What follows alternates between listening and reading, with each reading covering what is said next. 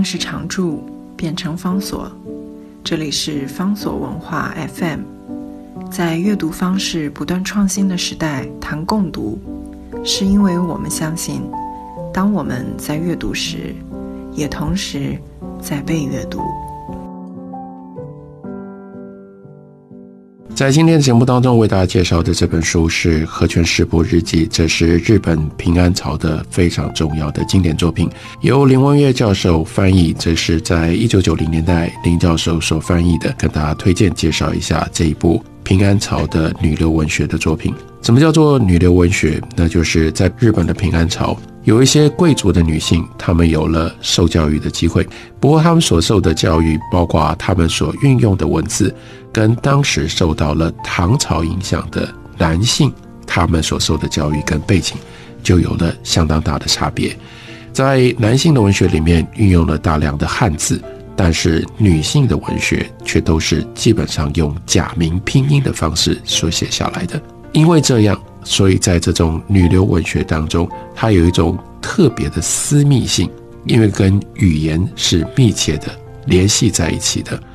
男性所写的文章跟口语有一定的距离，但相对的，单纯都是用拼音的方法所写下来的这些女性的文学，那就是跟说话一样，而且因为有那种说话的口气，所以它就产生了一种是方便于说故事。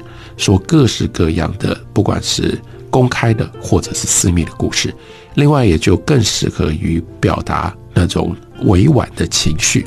不过，这样的文学它到后来会产生一个比较麻烦的问题，那就是随着口语语言的变化，旧的语言很容易就会过时。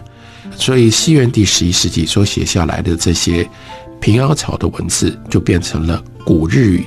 古日语跟现代日语有了越来越大的差距，以至于单纯是看着这些假名，把那些音念出来，现代的读者是读不懂这些文章的。因而，即使是日本人，他们要读平安朝的文学，都需要把它转译成为现代语，这样我们就能够清楚了解为什么像是《源氏物语》或者是《枕草子》，以及今天为大家介绍的《和泉氏部日记》。它要翻译成为中文，让我们能够用中文来阅读，有相当高的难度。一个译者，他必须要至少能够理解古日语，而且呢，他要能够掌握古日语当中的这种特别女性的口气。林文月教授在这上面，他有非常高的成就。他最早的时候花了六年的时间，完整的翻译了指示部的《源氏物语》，再花了两年的时间予以修改。然后翻完了《源氏物语》，他又再攀另外一个高山，那就是翻译了青少纳言的《枕草子》。这两部大的长篇的作品都翻译完了之后，他才翻译了《和泉十部日记》。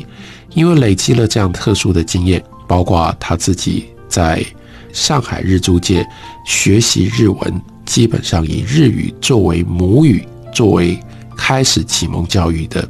这样的一个特殊的背景，还有他在台大中文系所培养出来的中文古典的能力，所有这些条件结合在一起，我们今天才能够读得到中文翻译的和泉师部的日记。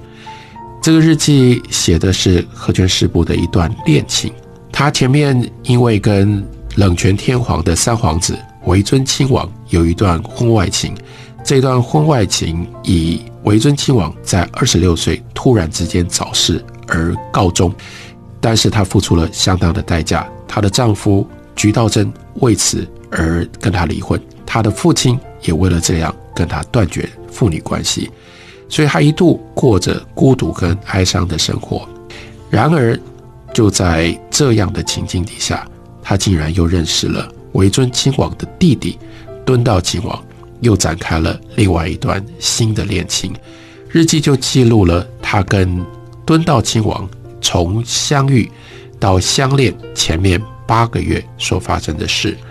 日记是这样开头的：在悲叹着比梦更虚幻不可视的世间男女情事之间，竟度过朝朝暮暮，不觉已届四月十余日，这就是初夏，农历四月十号左右。木下树荫渐成浓暗了，土原之上草色青青，他人或者未必特别注视，却不由得一一眺望之际，忽察觉篱笆近处似有人影晃动，究竟是谁呀？正疑惑着，原来是那个曾经警示过顾亲王的小圣人童了。这段话就有几个重点。第一个重点是，这本书虽然叫做《和泉十部日记》，仍然是一种描述的问题，而不是当下日记的这种记录写作。它应该是在这整件事情都已经经过了之后，他回溯把它整理写下来的。再下来，从一开始就展现了和泉氏部特殊的一种生命的观点，那就叫做虚幻。男女群事是虚幻的，世间是虚幻的。然而，即使是虚幻，我们却又解脱不开。这是贯穿着整部《和泉四部日记》当中去记录、去追索爱情的最重要的一种情调。另外，我们也可以从林光月教授的翻译当中，你可以感觉到这样的一种叫做女性幽微以及婉转的情绪。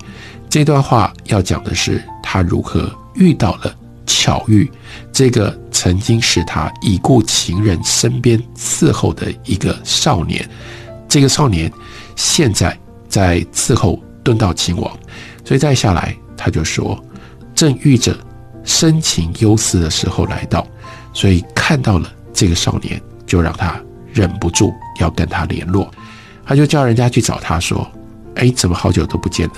总当做你。是遥远往昔的记忆的依凭啊，所以这个时候呢，这个小童呢也就回话说，没有特殊的事情，也不敢随便来打扰。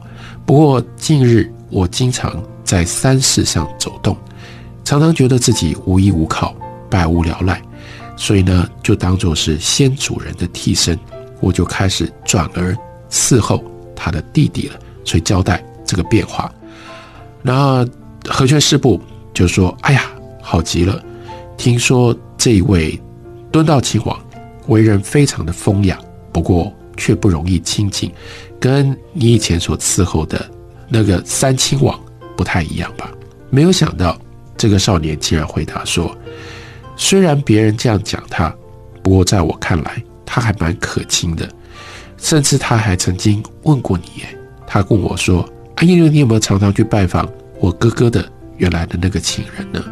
我跟他说：“哎呀，偶尔会去一下。”他就告诉我说：“你把东西送去吧，看看对方有没有什么反应。”说着说着，那少年呢就献上了一支菊花，然后呢，而且顺着这个菊花涌出了怀故人兮的传统的诗句。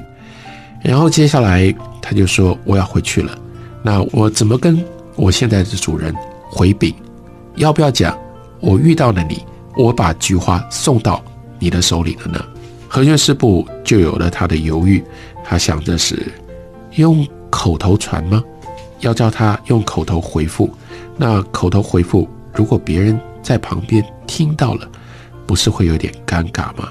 而且又想到这位亲王好像并没有听到他有什么风流好色的传闻，也许可以有一点点勾引跟诱惑吧。